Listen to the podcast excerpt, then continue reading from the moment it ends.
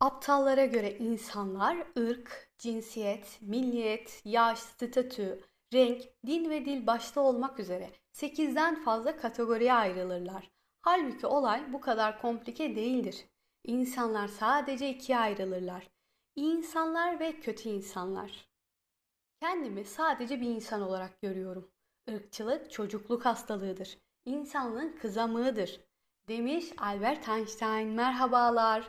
Cümlelerden de anlaşılacağı üzere bugün ırkçılığı A'dan Z'ye etraflıca anlatan bir kitabı tavsiye etmek üzere bu kaydı açtım.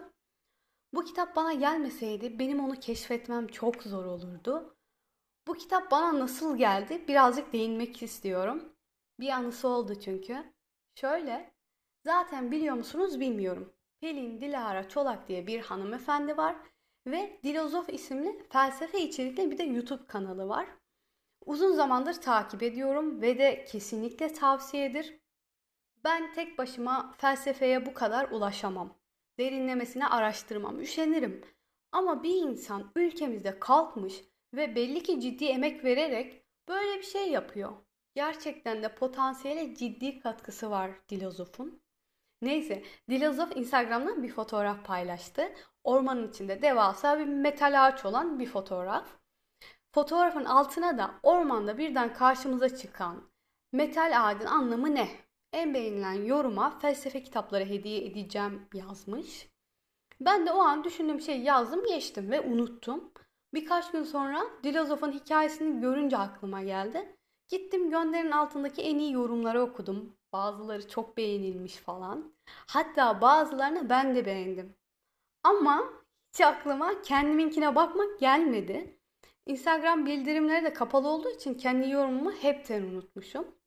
Nereden baktıysam bir baktım en çok benimki beğenilmiş. Sonuç bir açıklanma kitapları ben kazanmışım. Çok sevindim tabii ki. Vay be naraları attım uzun uzun. Beğeni sayısı yakın olan ve çok güzel yorumlayan başka bir arkadaş daha vardı. Yani iki kişi kaptı kitapları. Hatta şöyle de bir güzellik oldu. Dilozof diğer arkadaşla ismi Cansu aynı şehirdesiniz çok acayip deyince ben de aa o zaman hemen arkadaş olalım deyip ekledim. Biraz sohbet edip kahve içelim, tanışalım muhabbeti bile yaptık o arkadaşla sonra. Kitapların bu bağlayıcılığına bayılıyorum ve böyle anılar biriktirmekten de çok mutluyum. Yani anlayacağınız Hür Sinan Özbek'in yazdığı Teori ve Pratikte Irkçılık kitabı o hediye kitaplardan biri. Artık kitaba geçebiliriz. Kitap bittikten sonra kitaba tekrar başladım. Üzerine başka makaleler okuyup videolar izledim. Çünkü bu konuya kafayı takıp bir düşünce geliştirmek istedim. Ben ırkçılık kavramına yavan bir bilgiyle hakimim ve ırkçı olmak istemiyorum. Hiçbir türlü. Ve ben biliyorum ki anlamadığım, bilmediğim, yeterince araştırmadığım her şeyi eleştireceğim, yargılayacağım veya onun taraftarı olacağım. Bilirsem anlarım. Anlayış da bana sancılar çekmediğim, daha dingin, daha huzurlu, daha gerçek bir hayat verecek. Öyle oluyor. Hatta şöyle bir anım var. Eski işlerinde bir çalışan ortak kullanım alanıyla alakalı aşırı garip bir şey yaptı. Ama hani yüz insana göstersen hepsinin aynı tepki aynı tepkiyi verebileceği tarzdan bir şeydi. Olayın ne olduğunun bir önemi yok. Ben bu olaya şahit olduktan sonra inanılmaz sinirlendim. Ve net 200 saatimi bu olaya sinirlenmekle geçirdim. Ciddi ciddi. Anlamıyorum benim aklım almıyor diye diye ortada dolandım. Ve ne yapsam sinirim geçmiyor. Ve o an bir yazı okudum. Resmen ben o olayı anlayabileyim diye yazılmış bir yazıydı. Tam içeriğini hatırlamıyorum ama bilseydi yapmazdı. Demek ki bilmiyor diyordu. Hayda çok basit bir cümle ama nasıl bir anlayış geliştirdi bende anlatamam. Ben biliyorum ve o şekilde davranmıyorum ama o çalışan bilmiyor. Senin gibi bilse o da yapmaz. Bunu istismar eden ya da bilip de o şekilde davranan insanları hariç tutuyorum bu olaydan. E, bunu da herkes bilir. Bilmeli dediğiniz şeyleri bile bazıları bilmeyebilir. Doğduğu aile, büyüdüğü çevre ne dersen de o bilgi o kişiye hiçbir türlü ulaşmamış olabiliyor. Herkesi içindeki olayla, bu bakış açısıyla değerlendirince anlayabiliyorum ya. Ve böyle olunca hiç kızasım gelmiyor ya da daha az kızan bir insana evriliyorum. Daha az yargılayan birisine dönüştüğümü de düşünüyorum. Irkçılığı da anlarsam daha medeni, daha insan olurum diye düşünüyorum. Kafamda tam olarak oturmayan şeyler de var. Keşke bu konuyu birisiyle tartışsam da aydınlansam çok isterim.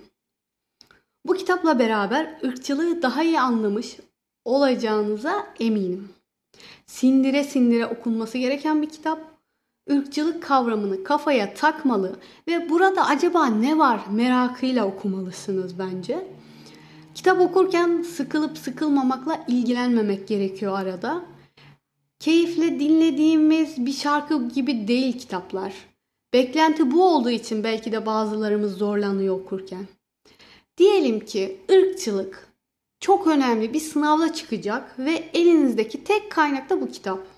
Öğrenci edasıyla okunması gereken kitaplar var. Bu onlardan biri. Bir kitaba başlamadan önce ne için okuyorsunuz? Amacınız ne? Her oturduğunuzda ortalama kaç sayfa okumayı hedefliyorsunuz? Bu iki soruya bir cevap oluşturur ve beyninize bu şekilde kodlarsanız okumak sizin için daha anlaşılabilir olabilir diye düşünüyorum. Bu benim yöntemim. Kitabın arkasında da yazdığı gibi bu kitap ırkçılığa ve ırk kuramlarına bir giriş niteliğindedir. Irkçılığın tarihsel ve ekonomik kökenleri nelerdir? Milliyetçilik ve cinsiyetçilikle ilişkisi nedir? Irkçılık kapitalizmin ürünü müdür yoksa insanlık tarihinin bir parçası mıdır? Aristoteles'e göre barbarların kölelik için doğması ne anlama gelir? Ksenofobik, yabancı düşmanlığı ve ırkçılık aynı şey midir? Tüm bu sorularla birlikte bu kitapta Türkiye'de ırkçılığın ekonomik ve kültürel kökleri ve farklı görünümleri sorgulanmaktadır. Ve kitapta altını çizdiğim, hoşuma giden şu cümleleri de okumak istiyorum sizlere. Irkçılık, onu kullananların kendileriyle ortak geçmişe sahip olmadıkları insanlara yönelttiği bir ideolojidir. Milliyetçilik ise aynı üretim ilişkisi modelinde en temelde emek gücünü satmak zorunda kalan insanları sisteme bağlamanın ve teritoryal sınırlarda bir devlet oluşturabilmenin en etkili ideolojisidir. Bu haliyle milliyetçilik onu kullananların kendileriyle ortak bir geçmişe sahip oldukları insanlara yönelttiği bir ideolojidir sermaye sahibi olmayan toplumsal tabakaları ve özel olarak da emeğiyle geçinen insanları sisteme bağlamanın en etkin aracıdır demiş. Ve sormak, düşündürmek istiyorum yine sorularımla. Irkçı bir insan olduğunuzu düşünüyor musunuz? Hadi bakalım. Hiç ırkçılığa maruz kaldınız mı? Biraz kafa yorunca ben kendim için tam olarak ırkçı değilim diyemiyorum biliyor musunuz? Irkçı olmak istemiyorum ama Arnavut ciğeri diyorum, Laz böreği diyorum. E bunlar da ırkçı söylemler. Ben zencileri çok severim. Özellikle çocuklara bayılıyorum. Burası turistik bir bölge olduğu için arada görüyorum. Rahatsız etmeden de bakmaya çalışıyorum. Çok tatlı ve havalı geliyorlar bana. Hatta zenci bir çocuğum olsa kafayı yerim. Ama bunlar da ırkçı bir söylem. Böyle düşünürken Google'dan zencinin kelime anlamına baktım. Kara ırktan gelen kimse diyor. Direkt ırkçıyım, kötü niyetli olmasam da. Bir de tanıma da ihtiyacım var. Hani ne desem esmer insanları seviyorum desem tam olarak onu da kastetmiyorum. Tek tek ülke ismi de sayılmaz falancalı insanlar diye ki bunu bunun da altında ırkçılık yatıyor. Yani ne desem de ırkçı olmasam ama doğru tabir etsem ben bilemedim. Ve dolaylı ve doğrudan ben ırkçılığa maruz kaldım. Bu kayıt anaları bolca anlattığım bir kayıt oluyor ama bu son anıyla konuyu bağlıyorum. Doların 3 TL bile olmadığı zamanlarda bir work and travel maceram olmuştu. İşten sonra arkadaşlarla bir masanın etrafında oturup sohbet ederdik. Başka başka ülkelerden başka arkadaşlar da olurdu. Bir gün biz masanın etrafında otururken bisikletli bir zenci oradan geçmek durumunda kaldı. Çünkü oturduğumuz yer diğer alanlara giden bir koridor gibi bir alandı. Neyse masada oturan Amerikalı arkadaş bisikletli zenci çocuğa yol vermedi ki çocuk alt tarafı geçip gideceğim gibi alttan alıyordu, aldı. Ben o zamanlar toy olduğum için tabii herhalde aralarında bir sorun var. Ondan böyle davranıyorlar diye düşünmüştüm. Irkçılık yapmıştı Amerikalı ya. Olayı anlamadığım için o zaman ses çıkarmamıştım ama şimdi olsa paralardım herhalde. Sonra bana ırkçılık yapıldı. Zenci arkadaşlar tarafından. Zenci supervisor'ım hep kendi milletinden olan arkadaşları kolluyor. Onlara ekstra işler yazıyordu. Beni dışlıyordu bayağı ve çok kaba davranıyordu. Artık üçüncü gününde ben dayanamadım ve patladım. Biz bağırışmalı bir şekilde kavga ettik. Sonra ne oldu biliyor musunuz? Sakinleştik. Aramızda duygusal bir konuşma geçti. Sarıldık ve ağladık. Eve de kol kola geldik. Ve ben o olaydan sonra zenci arkadaşlarla takıldım. Bana ekstra işler yazıldı ve o ara çok para kazandım. Ama o zamana kadar kendimi inanılmaz ayrıştırılmış ve yalnız hissettim. Anladım yani durumu. İnsanları doğuştan gelen, seçemediği özelliklerinden dolayı dışlamak, ayrıştırmak. Yani ne büyük bir ilkellik ya. 9 yaşındaki Ziyanna'nın konuşmasını izledim YouTube'dan. İçiniz parçalanır ya o gözyaşlarına. Bilmiyorum kitabı okumasanız bile bu bölüm düşüncelerinize katkı sağlar mı? Bir dergide okumuştum. Kime ait olduğunu hatırlamıyorum ama çok etkileyici şu cümleler.